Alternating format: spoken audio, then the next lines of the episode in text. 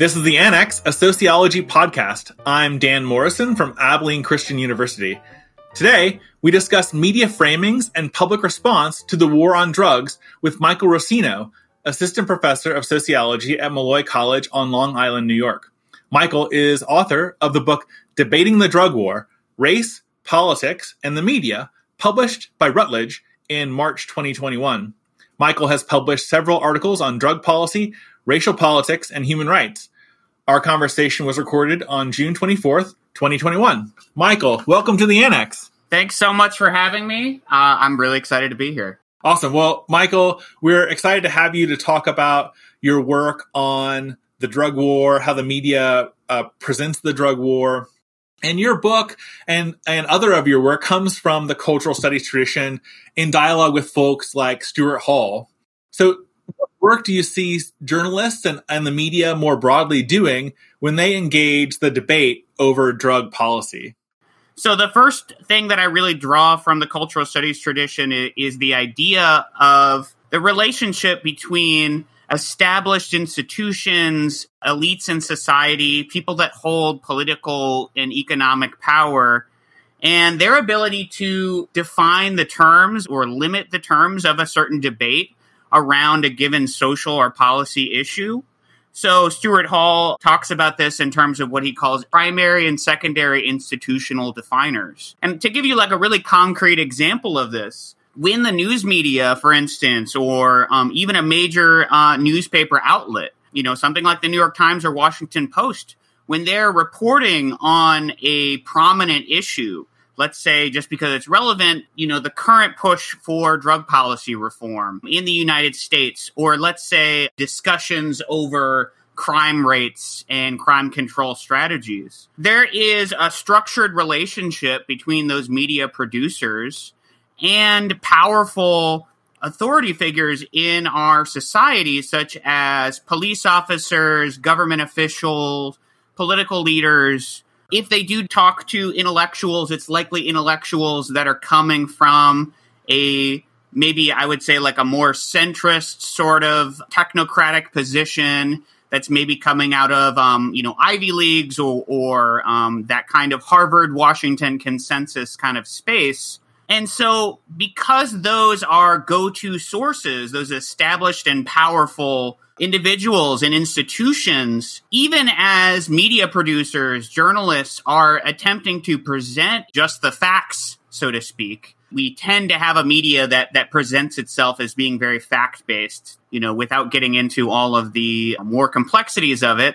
But that is one of the ways that media producers attempt to present themselves as unbiased, that they're just sort of giving the official story and presenting these quotes and snippets and talking points from these established institutions. What that does, though, is that when we have these public debates, and increasingly, particularly since the emergence of digital space, we've seen this taken off exponentially. But most of our public debates take place through the media. They are mass mediated public debates. So when an issue is hotly contested, the media serves as, as the primary venue where people are getting information, people are participating in the debate, and uh, people are becoming informed. And essentially, what this does is it allows us to understand why, in certain debates, certain public policy debates, certain perspectives, certain uh, solutions, certain concepts, and understandings are disproportionately represented and why it is that certain perspectives, even if they are derived from, let's say, you know, the experiences of community members on the ground who are experiencing a problem, people who are studying the perspective from maybe a more critical perspective, or even um, activists who are working towards social change, that those uh, voices tend to be marginalized. And oftentimes, those perspectives and voices um, are encouraged to sort of fit into the media's preconceived notion of what's already at stake, why the particular issue is problematic, what the potential, at most, maybe two or three possible outcomes or, or solutions are.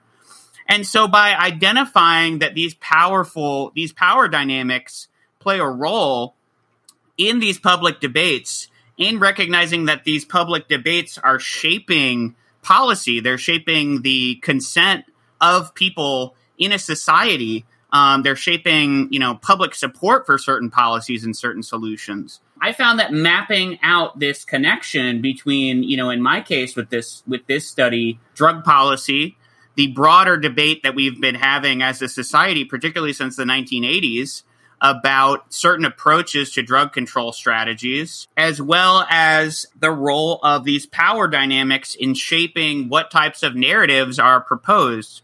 And so, one of the findings, for instance, that I see as really being well explained by this dynamic in the book, drug policies have been absolutely used as a mechanism of racial oppression and racialized social control that most of our current drug policies that are punitive and militaristic have been shaped by racialized moral panics that depict non-white people in various you know contexts as particularly dangerous and threatening and, and associating drugs with them. That despite all of that um, available evidence and information there was what i noticed uh, as a, a racial silence throughout the debate.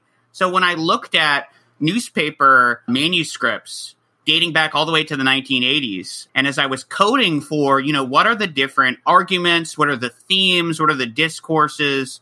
Even among, and particularly among um, people who are critical of the war on drugs, people who are advocating for alternative approaches, such as legalization or, you know, a more, a more public health centered approach there tended to be a sort of discounting of the problem of racial oppression, the problem of racism in society and cultural racism and institutional and systemic forms of racism in the legal system as being seen as sort of a viable argument. So pointing out that there's some kind of bias or some kind of, unequal outcome only does so much. But what was actually missing from this public debate was all of the evidence, all of the historical evidence, legal evidence, sociological and criminological evidence that has amassed. And the people that have been advocating for public awareness of these issues that really ties drug policies in the United States to racism, racial oppression, and racial inequality in really clear ways. And so that was an extremely minimized part of the debate.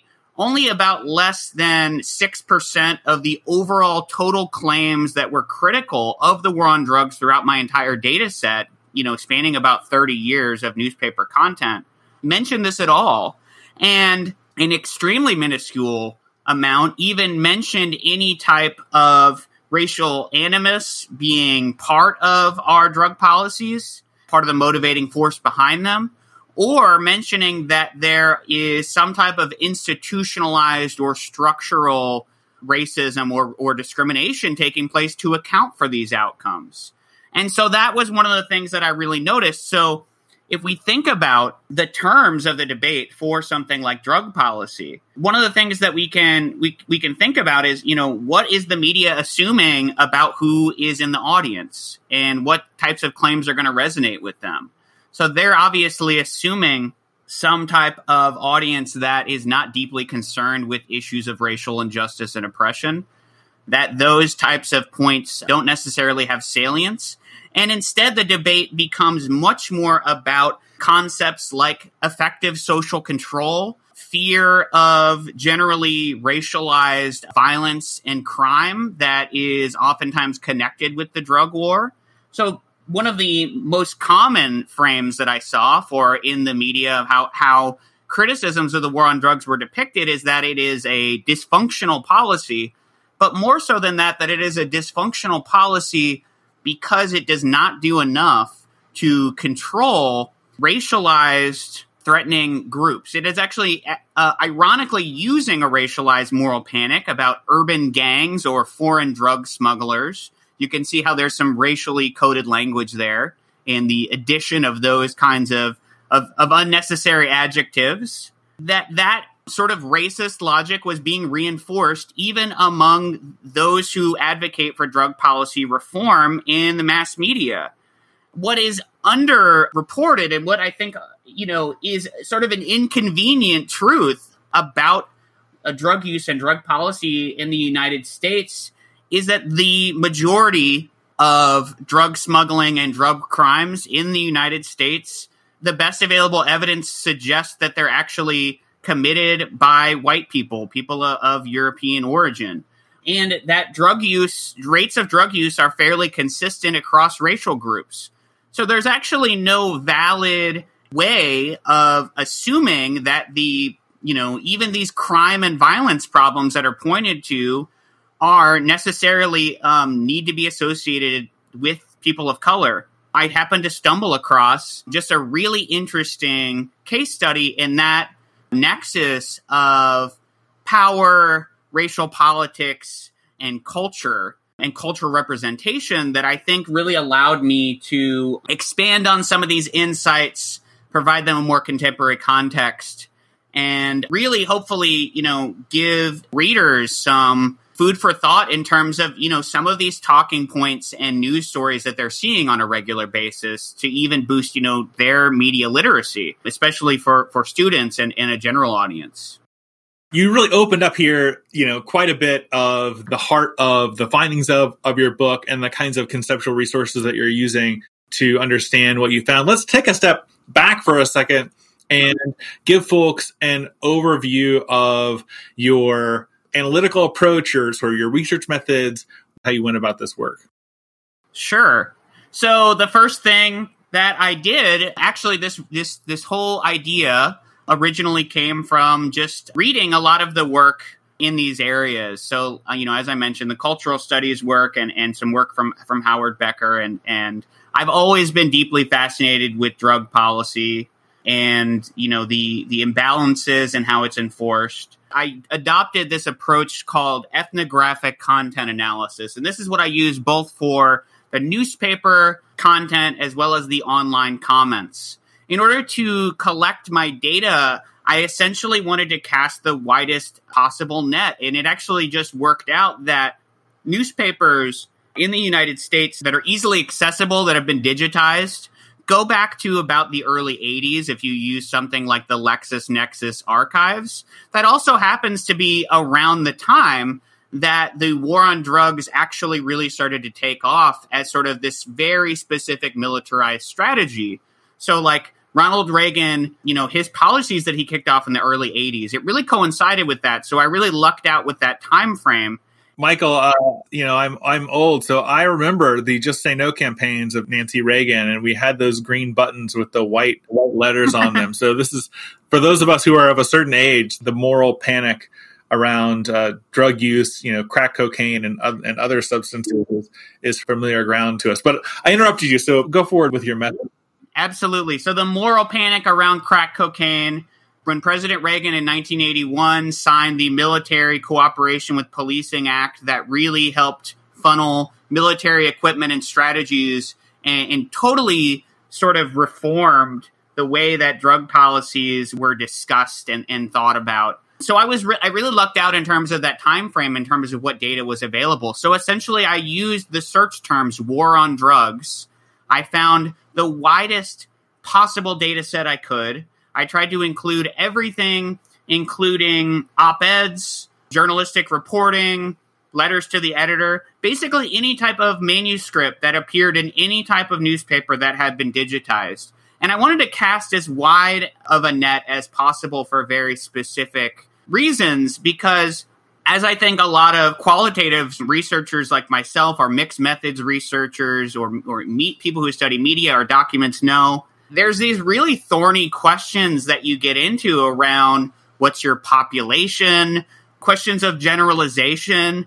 And when I stumbled upon this technique called um, ethnographic content analysis, basically what it does is it allows for a different way of generalizing your findings, a different way of trying to understand your findings, because essentially what you're doing is you're looking for patterns of meaning in the classic ethnographical sense through looking at the themes, discourses, and frames within media content. If I have a large enough data set, and I can also look at variations by, let's say, newspaper types or manuscript types, it allows me to make some claims about the dominant themes and frames that were likely produced over this time period. It allows me to look at if there was consistency over time.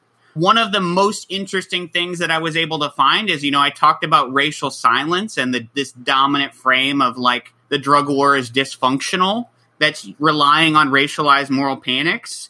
I was very surprised that that, that theme is consistent across the data set for types of newspapers. So among local newspapers, smaller newspapers, larger distribution newspapers, it was consistent among letters to the editor, op-eds, and, you know, journalistic reporting.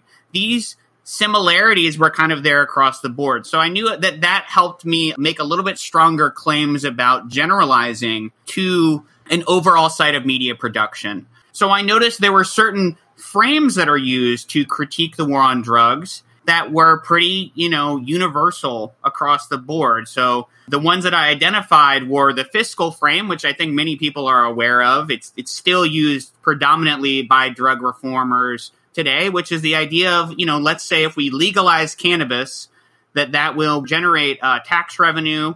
It will generate economic stimulus, that it will be a boon to local industries, essentially, sort of an economic argument alongside that sort of a libertarian argument around the amount of tax money that's spent on drug war enforcement. So there is this oft cited statistic that at a certain point the United States surpassed a billion dollars in spending on the war on drugs. And, you know, it oftentimes gets compared to like other wars in terms of framing. So that was a major one. Another major one was just general claims about things like human rights or fairness and equality. Oftentimes, these were completely deracialized. So, just pointing out that it's perhaps unfair or violating the civil liberties of individuals. This ranging from sort of more, once again, libertarian claims about privacy and civil liberties to claims about inherent human rights to claims that are maybe a little bit more class based about, you know, at least acknowledging that there's some connection between who holds power and who tends to be arrested for drug crimes along with this sort of dysfunctional frame. And then, you know, obviously the least common one, as I mentioned before, was pointing out sort of the racial unfairness, that there is some type of racial unfairness going on. But I even wanted to go beyond that. So within these frames, then I started to look for themes. Were there specific types of claims that were being made? Were there specific types of evidence that were being pointed to? Were there specific types of people that were making these claims? And that allowed me to understand it even a, a little bit more deeply in terms of, you know, looking at the variations within those frames. And then finally, I looked at what people who've used this method would refer to as discourses. And that is using the term discourse in a pretty specific sense, which is just sort of like what are the overall, you know, narratives, stories that are being told? What are the overall types of subject positions or plots that are coming up over and over again? And who are the like characters in these stories? So like the character of the urban violent drug dealer the character of the foreign drug smuggler the character of you know the promising white college student who gets arrested for marijuana and now their life is ruined. You know these these kind of came up over and over again. So using that method, I think, was extremely effective. I think for students or researchers, people who are interested in doing more research in the media, it can be really tedious process. But when you have a really useful method, something like ethnographic content analysis, it does allow for you to do it in a systematic way. I think that's particularly difficult, you know, transitioning to the internet comments. I think this is where I had to really think, you know, we live in a digital age we live in an age where the relationship, and I discuss this in the book, the relationship between mass media and audiences is so drastically reshaped by digital technology. You know, the immediacy of social media, the interactive component of like comment sections, the fact that now I almost think of it, in, you know, bringing it back to Stuart Hall, like there is the primary institutional definers, those institutions. The secondary institutional definers would be like journalists, but there's almost like a third category or like tertiary definers, which is like the audience themselves interacting with it. I applied kind of a similar approach, but I had to be much more creative and pragmatic when it came to collecting internet data because I think one of the big quandaries around researchers who do any type of work with digital media is that the data is just being produced at this kind of wild exponential rate. People are constantly posting online. And to use kind of the colloquialism that, you know, statisticians use, separating the signal from the noise becomes increasingly difficult. So essentially what I try to do is think about like what are the specific questions that I can actually answer by looking at internet comments because I am really interested in how audiences respond and I think a big contribution of the book is moving beyond this traditional media framing approach and bringing it more into an understanding of digital media and digital audiences. So what I decided is some of the specific questions that I can answer is things like when certain claims appear in the media, how do audiences respond?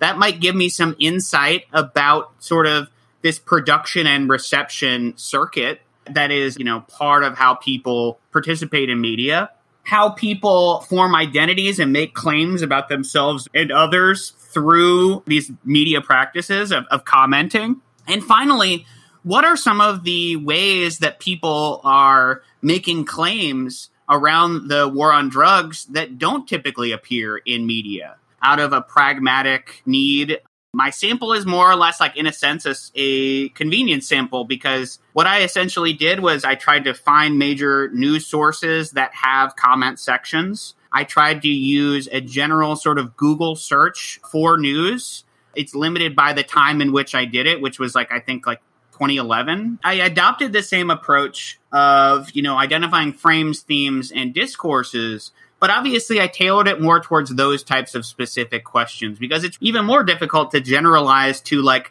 the population of people who comment on the internet. And I actually ended up finding a lot of really rich and interesting stuff. I actually think that's the longest chapter in the book because I ended up having so much to say about these internet comments and how they help us uh, better understand like the public side and the reception side but I, as I've often said, you know, in, in other times I've talked about this, and I, even in the book I mentioned this, that was probably the most difficult part because, as anyone who's probably spent too much time on social media knows, reading internet comments, particularly internet comments about like a racialized topic, it's not great for your mental health. I specifically remember one year I was trying to get my analysis done because ASA was coming up I was at like, you know, my partner's family's house and I was like, I just need to get this done. And I realized like, I better publish something out of this because I'm sitting here reading these awful internet comments over winter break and just trying to get through it. So I'm very pleased with the outcome. But, you know, I really want to emphasize how tedious, detail oriented,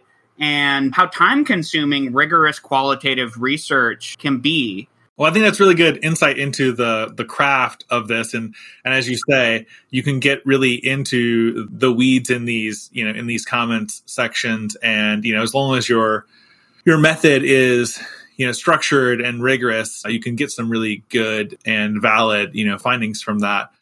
In these spaces, were there super commenters? I mean, folks who just like kept coming back and maybe rehashing the same kinds of arguments. I mean, how did you deal with these folks in your data who, if there were any, who were um, really fixated on a particular issue and kind of like hammered that over and over and over again? That's something that I've witnessed in comment sections. But yes, did you see that as well?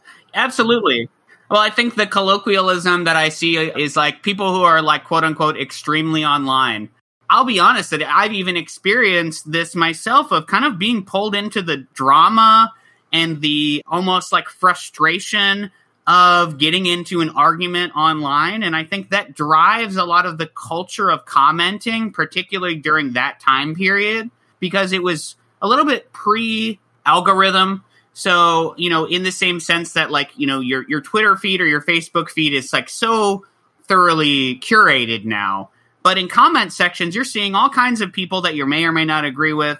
You're seeing all kinds of opinions that might infuriate you. And actually, it's interesting because on the Huffington Post comment section, they did have this system of like denoting like who were the like super active people. I'm trying to remember what it was. It might have been something called like super commenter or like super active or something. So I did notice that there were a lot of people who came up several times. There were a lot of sort of like chains of conversation that would sort of break off from a, the broader thing because there was the possibility for people to respond to each other, which also allowed me to engage in a little bit more sort of like dialogue or conversation analysis approaches. So some of those longer chains of threads I tried to break down, you know, and some of them I discussed in the book almost as a like back and forth that people are having. But essentially, there is something really fascinating that I, I am interested in, in thinking about a little bit more, which is like, what are those incentives and motivations for people to participate in these contentious conversations online?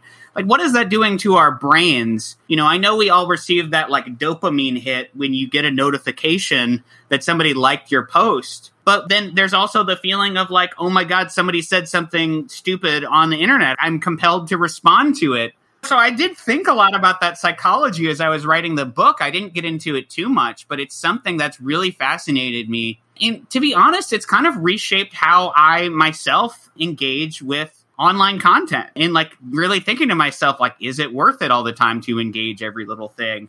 But there's definitely perverse incentives when we, because one of the things that i also talk about in the book is like media consolidation and the role that sort of late stage corporate capitalism plays in the way that certain modes of engagement are incentivized so it doesn't matter if commenting and getting into an argument with someone is, is making you miserable, or even, and I'm sure lots of other people have studied this, radicalizing someone politically.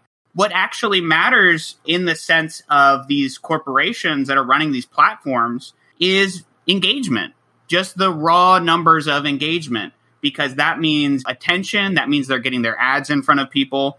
So that was one of the things I tried to think about also from like not just a psychological perspective, but like a more structural perspective. Like, what is producing this discursive economy that prioritizes and privileges like really contentious, really angry, hot takes, that prioritizes argument, that prioritizes people taking really strong positions and stances. And how is that shaping, you know, our public debates? And and even, you know, towards the end of the book and the conclusion, I try to talk about like from a, a, media literacy perspective, like how people can rethink their own engagement with these public debates and media and try to engage with it in a more pragmatic way and, and perhaps a way that's a little more conducive to like being productive. That's something that I think we all kind of viscerally feel is the emotionality of of being part of, of an online digital audience the amount of buy-in, the amount of identity uh, investment, and just the amount of like emotionality. And I think that's something that really came through when I read the data. So yeah, I, I do think you know there probably are some people who are like super active, super glued to their screens that are you know also shaping this in weird ways. Well, I think it's really important to think about who benefits from that high level of emotional engagement, right? And sort of the political economy of attention that others have really studied. And it's, it's not an area that I am particularly well versed in, but uh, something that we might learn more about as we go through this annex experience over the next however long we do this, which hopefully is for a long time. I want to get back, I think, to the racialized aspects of the drug war. And as you said earlier, you know, many people have recognized that drug policy in the United States and perhaps other places is really saturated with anti black and brown racism right now uh, and white supremacy more generally. How does that history of drug policy and its role in furthering white supremacy set the stage for your book? I think one of the things that that first of all really came across as I was doing the more lit review. You know, I want to I want to make sure to contextualize and historicize all my findings. Is just how far back that relationship goes. The the interest in white supremacy and particularly white capitalist interests aligning perfectly with these racialized moral panics going all the way back to the first drug laws in the United States. So I detail racialized moral panics around opium in the 1870s that led to the first drug laws in the United States. I think more people are probably aware of maybe the reefer madness kind of thing and how Mexican migrants were scapegoated and you know that racialized moral panic is a little more contemporary but it has such a long history of repeating itself over and over again to the extent that, you know, you can look at these specific moral entrepreneurs. And I think that history is so fascinating when we think about the fact that the rise of drug reform efforts really taking hold and becoming strong in the United States, particularly in the 90s to today, where we now see so many states decriminalizing drug possession, legalizing cannabis. And actually, you know, I had a really strange experience because the day that I received my copy of the book in the mail was the same day that they announced that cannabis was legal in New York. So that was like a weird synchronicity. But what I was curious about is obviously drug policy, the war on drugs is deeply unpopular. It's something that actually doesn't have a lot of public support. But I think what's interesting is the underlying systemic structural components, the underlying racialized moral panics, the underlying alliance between sort of this white capitalist class on one hand and the interest in racialized social control. You know, I wanted to know to what extent are people critical of the war on drugs actually engaging that history and that that evidence and also to what extent are they actually challenging that? Because as other scholars have noted, you know, the early drug reform movement, particularly organizations that people might be familiar with, like NORML or the Marijuana Policy Project, they were pretty effective at changing the narrative around drug use in the United States by essentially whitening cannabis. So, in the book, what I talk about that is consistent even to today is that there is a racial empathy gap that pervades to this day our conversations, our public debates around the war on drugs as a justice issue or as, a, as an issue of fairness or, or freedom.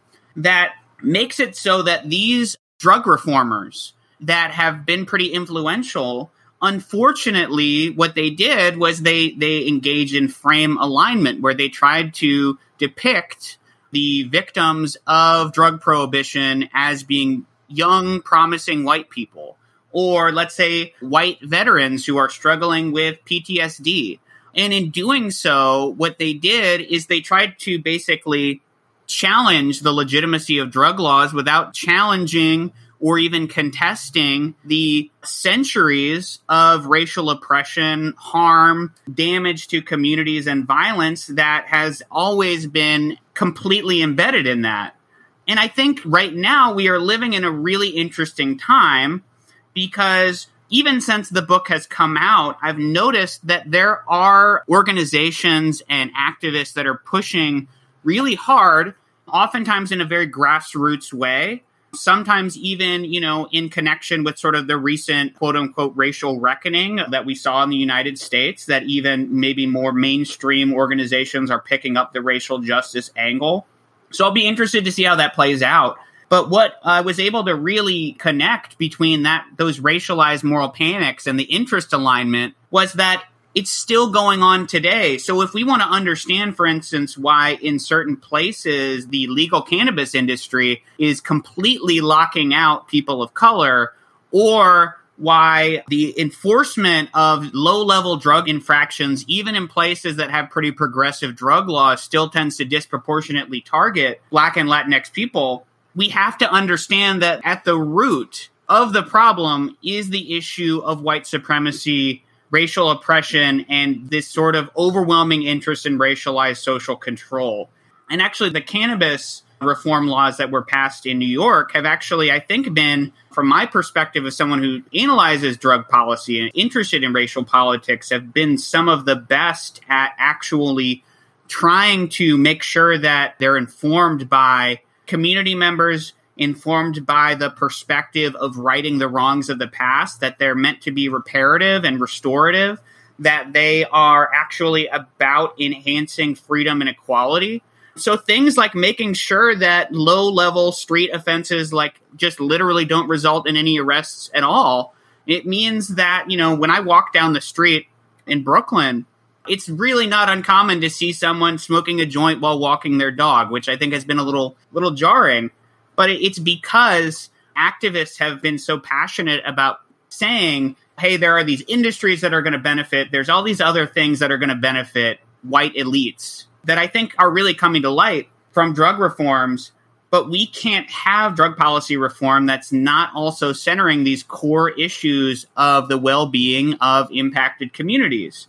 So, another thing that they did was making sure that the tax revenue that is produced by the legal cannabis industry is going to be specifically going into the communities who were most hurt and, and, marginalized and experienced the most violence at the hands of the police and the prison industrial complex tied to the war on drugs. I think a lot of sociology books are nervous about having a call to action, but I explicitly made sort of a, a moral and political choice to end the book with a call to action because I see so much promise in things that are taking place right now in organizations and activists who are doing the work right now that is so informed by these things that I noticed through sociological analysis. Sometimes when I have authors in my classes, I ask them, what would you change about the book that you've already produced? I mean, is there something that you would reconsider now or something that you would would add? Absolutely. So like most authors who are neurotic perfectionists, I could tell you where all of the typos are in my book. So I would probably start there. You know, I know where all of the, the little minor flubs are. But I think on a more like broader conceptual level, I think that I probably would have done a little bit more to talk about the overall ideas of interest alignment and white backlash in a little bit more explicit terms to give a little bit more of a stronger sense of the racialized power relations. And also, uh, you know, I wrote this book for maybe a little bit more of a general audience and less of a scholarly audience. So I tried hard to not get too uh, lost in the weeds or introducing concept after concept. But I think that I would have definitely engaged in the critical legal tradition a little bit more as a way of sort of explaining and understanding these dynamics as they play out. Because as you mentioned, I didn't engage with that quite as much as I probably would have if I were to do it over again. You know, I was very much focused on this relationship between media, politics, and racial oppression. And I think analyzing the, the actual like structure of laws a little bit more would be fascinating. And actually, I collected a, another data set where I actually have a large data set of congressional hearings and congressional and legal documents specifically relating to the war on drugs to get away a little bit from the media discourse and look at a little bit more of the politico legal discourse, the discourse that's coming from how legal arguments are, have been formed and contested, as well as how people in the space of politics, particularly national politics, have engaged in these ideas and, and these arguments. So, you know, I, I, think for like a lot of sociologists, I think my curiosity maybe outpaces my willingness to really want to sit down and code all this data. But these are all things that, like, I think in an ideal world where I had a lot more time and resources, I, I would definitely want to move in these directions. I felt very grateful and, and very lucky to be able to have my my work find an audience at this time where this is really a major potential space of social transformation. You just mentioned a little while ago the fact that you or the book is good for scholars, but it's also written to engage students and more general audiences. Before we talk about that, there is a, a concept in there that we, you touched on briefly earlier, but I wondered if you wanted to unpack a little bit more. And that's the concept of racial silence. So, what is that? How would you define it? And then, how does it work to explain some of your findings from the analysis of the newspaper articles? You know, I might not be the absolute first person to come up with this term. I think it has been probably used in other spaces to describe similar phenomena. Definitely, researchers and sociologists coming before me have talked about similar sort of dynamics along the lines of aversion or avoidance when it comes to how people engage in discourse about race. It definitely is something that I see. So, racial silence is basically an outcome more so than a process. I would describe it as sort of an outcome and also an expectation or a norm, which is essentially the idea that overtly racial claims are devalued and dismissed in contemporary society. And I think this is an observation that aligns pretty well with colorblind racial ideology theories, with some of the work that's coming out with like Jennifer Mueller's work on epistemology of ignorance. Even people like Woody Doane, who have been writing about sort of racial politics and debates about racialized issues for a while now, it's essentially just that this is not only in a cumulative outcome, so racial silence is what I can observe in this debate, how we have this clearly racialized social issue, yet so little of the conversation is overtly racialized. And also the idea that overtly racialized claims are undesirable for both in terms of making claims of legitimacy, for making claims of criticizing policies or, or efforts at social change, and that at most, maybe that's a smaller part of the argument. So people were pretty comfortable recognizing, oh, and also there is this biased outcome that's happening too. But that's like the third reason to legalize cannabis or to end the war on drugs. And so I think racial silence is essentially, in a, in a sense, almost the opposite of racial consciousness. It's the obliteration or, or the omission of racial consciousness. It's the idea that it's more important to conform to these preset terms of the debate. What I also saw was that there's almost sort of a hierarchy in terms of what can even be described and discussed within the bounds of racial silence. So, particularly marginalized is discussing mechanisms and intentions. So, any discussion of the, the actual mechanisms, the interest, or the practices of systemic racism and racial oppression are particularly marginalized even deeper. Anything that indicates that issues of racial inequality and racial discrimination are matters of social arrangements and institutions rather than just individual bias or even a, a power reflexive concept of understanding how interests and power are wielded in these social issues, such as drug policy. All of those things are mitigated to sort of the fringes of the debate. I really anticipated that more of the debate would be about overtly litigating the racial politics of the war on drugs. And, you know, that was really what allowed me to sort of explain and better understand um, how this outcome, this counterintuitive outcome, uh, why it existed. I mean, maybe this is a good place to turn to the concept that you pick up from Michael Schwalbe, sociological mindfulness. And I, in my own teaching of the sociological imagination, I often go sort back and forth on this. I know lots of people teach it in Introduction to Sociology, but that concept of imagination brings to mind the idea that we are creating things out of our whimsy, right? Imagination is about creativity. It's about things that aren't don't exactly exist in the real world. At least that's how most people think of imagination. Um, I don't think Mills really it in that way, but you know, I think part of your the argument in your book is that you know using sociological mindfulness is a better kind of more concrete in some ways practice for developing a, a, a, robust sociological consciousness for students, you know, faculty and, and others. So, can you unpack how you use that term in, in the book and and um, how see it be used by students and others? Sure. So, from my perspective, um, you know, drawing on on sort of the the influential uh, reframing from from Michael Schwalbe, where he talks about sociological mindfulness. I really see it as moving from you know we can even go back to the famous uh, Marx quote about you know description versus change that you know it's one thing especially i think you know if you study something and you're saying hey this is a social problem this is hurting people and so much of our research for inequality scholars does that i mean we don't study these things for neutral reasons because we just think it's fascinating but because we're trying to identify the conditions and arrangements that are impacting people's lives and so i think without having that sense of the next sort of pragmatic step. And this is what I've even been thinking about uh, and, and, including in, in my more recent work on, on democracy, because obviously grassroots democratic engagement has this piece of, of action and um, pragmatism baked into it.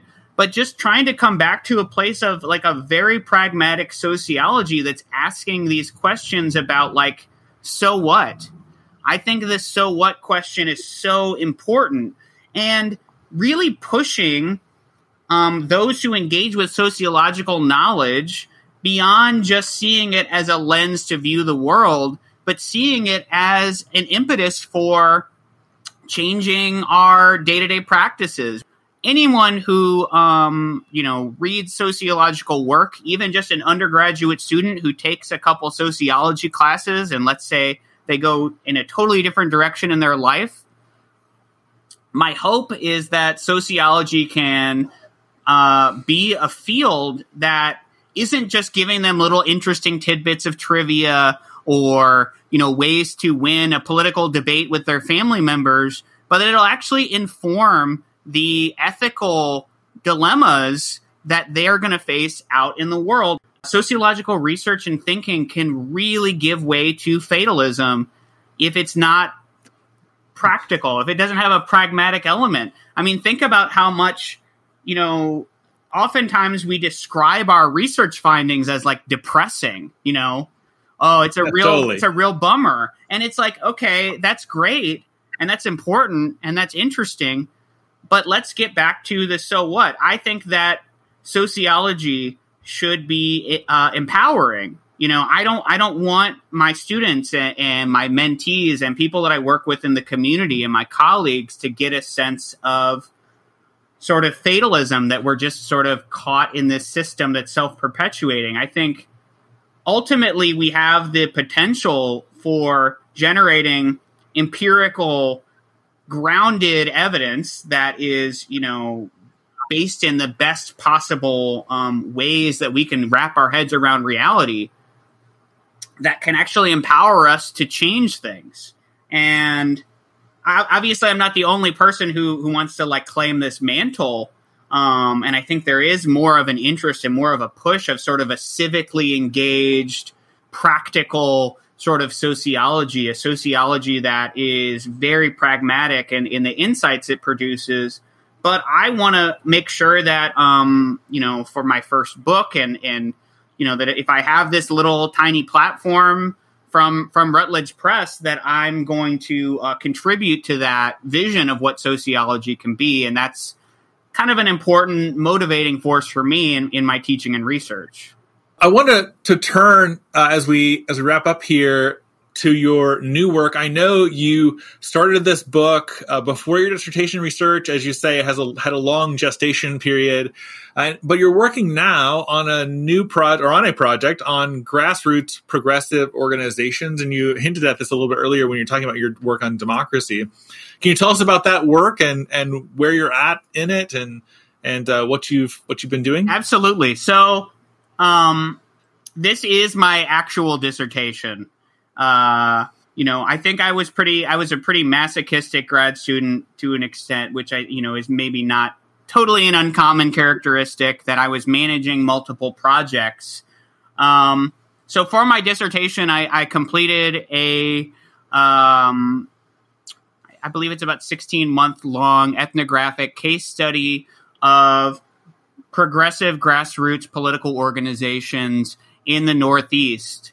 Um, and essentially, I was interested in looking at groups that kind of uh, occupy an interesting space in politics and society. So um, I think um, we can start to already see the growth of progressive grassroots political parties and political organizations that are straddling the line between traditional social movements and traditional political parties. These are the types of parties that, you know, have been around for a long time. Oftentimes, I think they're dismissively seen as third parties or oftentimes independent parties. But I think of them much more as sort of these grassroots political organizations that um, can potentially serve as change agents in the uh, political, in the electoral system that can potentially bring a lot of folks who are usually disenfranchised or marginalized from the, the traditional uh, electoral and political system into the fold of, of civic and political engagement that can present unorthodox or heterodox ideas into public debate and that I think have maybe had an under recognized influence on some of, some of the important social transformations um, that have taken place. And particularly, what I was fascinated by that really motivated this case study is understanding that you know we we have a, a lot of really rich and in-depth information coming out of political science and political sociology understanding um, on the large scale macro level all of these institutional and policy based mechanisms that produce racialized political inequality. But what I wanted to understand is what is the relationship between racial habits, the racial habits and racial consciousness of people who are engaged in these spaces that are potentially transformative, but also equally potentially capable of reproducing the status quo of politi- of, of racialized political inequality. So, just as, as an example, um, political scientists that have studied local politics have identified that there's still extreme disparities in even in local politics, even in community meetings, even in, in these moments where we think, okay, here's where the community is going to show up and get involved. There's still all of these sort of passive barriers. There's habits, there's routines, there's norms that are shaping even those spaces. So, I guess all that to say that looking at all, how all those things collide in a real world case study it, it was really fascinating to me. And so the things that I really tried to identify and focus on is what's the relationship between racial habits and, and the political strategies that organizations and, and individual um, people who are participating in these organizations take, particularly progressive organizations who have these explicit goals of things like social justice or even, you know, advancing the empowerment of um, marginalized groups or explicitly saying, you know, we we have these specific racial justice oriented policies. Um, you know, how do they deal with that? And also, you know, how do people's personal histories, their socialization, their own narrative about themselves, how does that influence their political strategies? What are all these complex sources that are much more humanistic and much less like hyper rational? Um, how is that shaping people's political engagement? And then how can we start from there to start gaining some sort of pragmatic insights about how to do progressive grassroots politics in a way that actually leads to a more um, robust, racial justice oriented set of practices? I really tried to think about how these insights can be beneficial for a general audience, and that's really how I'm um, moving with this particular manuscript. So the stage that it's in right now is I am currently I you know I've been meeting with publishers. Obviously, it's a little bit easier to get the attention and ear of a publisher of publishers once you have already published a book.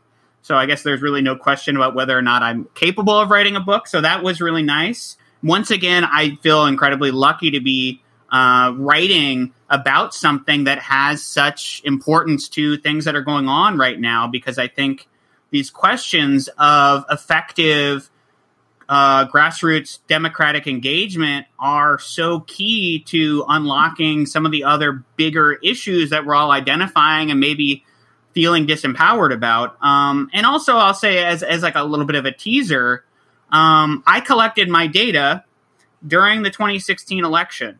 So I happened to just stumble in into one of the most contentious, really uh, anxiety-inducing and uh, dramatic uh, periods in recent American political history. So the book is also informed by this sort of crisis uh, that was unfolding and how people who were engaged in these spaces responded as they dealt with these more pragmatic concerns and, and came up with um, different ways of effectively addressing or not um, the broader issues of of um, you know getting people involved, uh, creating uh, cross racial, um, creating coalitions across racial and class boundaries.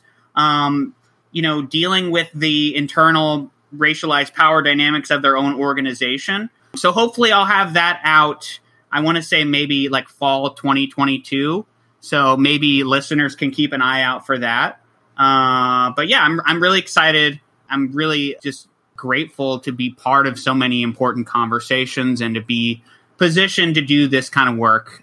Can you say a little bit more about the organizations that you studied? So what I did was I essentially did my field work in three basically centered on three different local chapters in the Northeast um, like a lot of ethnographers, I had so much fun coming up with pseudonyms for towns and chapter names and, and people. Like that is the one thing that makes me feel like a novelist for a second.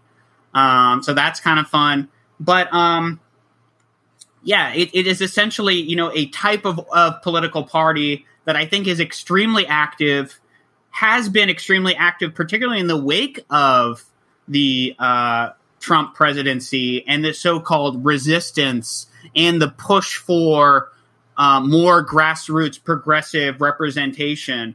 Um, and even organizations that are kind of operating, like I said, kind of in these dual spheres of activism and electoral politics, which I think is is an emerging mode of doing politics that is increasingly playing a role in our political contestations, you know, even bringing it back to what I've been saying about like these pol- drug policy debates, you know, there has been more sort of grassroots community engagement from political uh, parties and organizations that have even been shaping those uh, contestations at the local level. So I guess that's about as much as I can say about the the case study, but I think it's one that is going to have pretty wide interest and that hopefully will provide some insights that obviously you know transcend the ca- the individual case itself. Well, we will have to look out for that and maybe have you back on when Absolutely. you say when the book is you know when the book is finished and and ready for the world. Well, Michael, thanks so much for being with us. Is there anything else you'd like to share with our audience about your research? Uh, where can folks uh, find you online? Sure they want to follow your work and those sorts of things? Um, so I'm probably most active publicly on Twitter. So it's just my name at Michael Rosino. Uh, my my personal website is michaelrosino.com. So I, I snapped up those IPs, fortunately, um, even though I'm sure there's I'm maybe the only person with that name. Um, uh, yeah, I'm. I, you know, if anyone is interested in having me, uh, you know, do guest lectures obviously, I love having these types of conversations. Um, I love having an excuse to just kind of nerd out sociologically. So, um, you know, I want to encourage anyone to kind of reach out to me if you're involved in any type of work that parallels this, maybe on the more uh, practitioner side. You know, I love those conversations. Um, you know, I would love to do um, guest lectures. Um, I really want to encourage people if you do teach a class that relates to any of these topics I've been discussing, the book, uh, Debating the Drug War, is really focused for classroom use. It, it has a glossary, it has uh, a lot of historical and contemporary examples, there's discussion questions. And I guarantee you that if you assign the book, I will offer a, a, a virtual guest lecture if you reach out to me. So um, I just want to extend all those opportunities. Uh, and and um, Dan, I want to thank you so much for this this great interview. Um, you know, your your questions have been so thoughtful and engaged, and I'm just really happy to be here. I'm glad we got to have this conversation. Uh, so I, I really want to thank you so much for that. Hey, it's it's uh, our pleasure. Always happy to feature really good research, uh, really interesting findings, and work that's useful for uh, several audiences. So appreciate you being here. Michael, thanks so much. Thank you.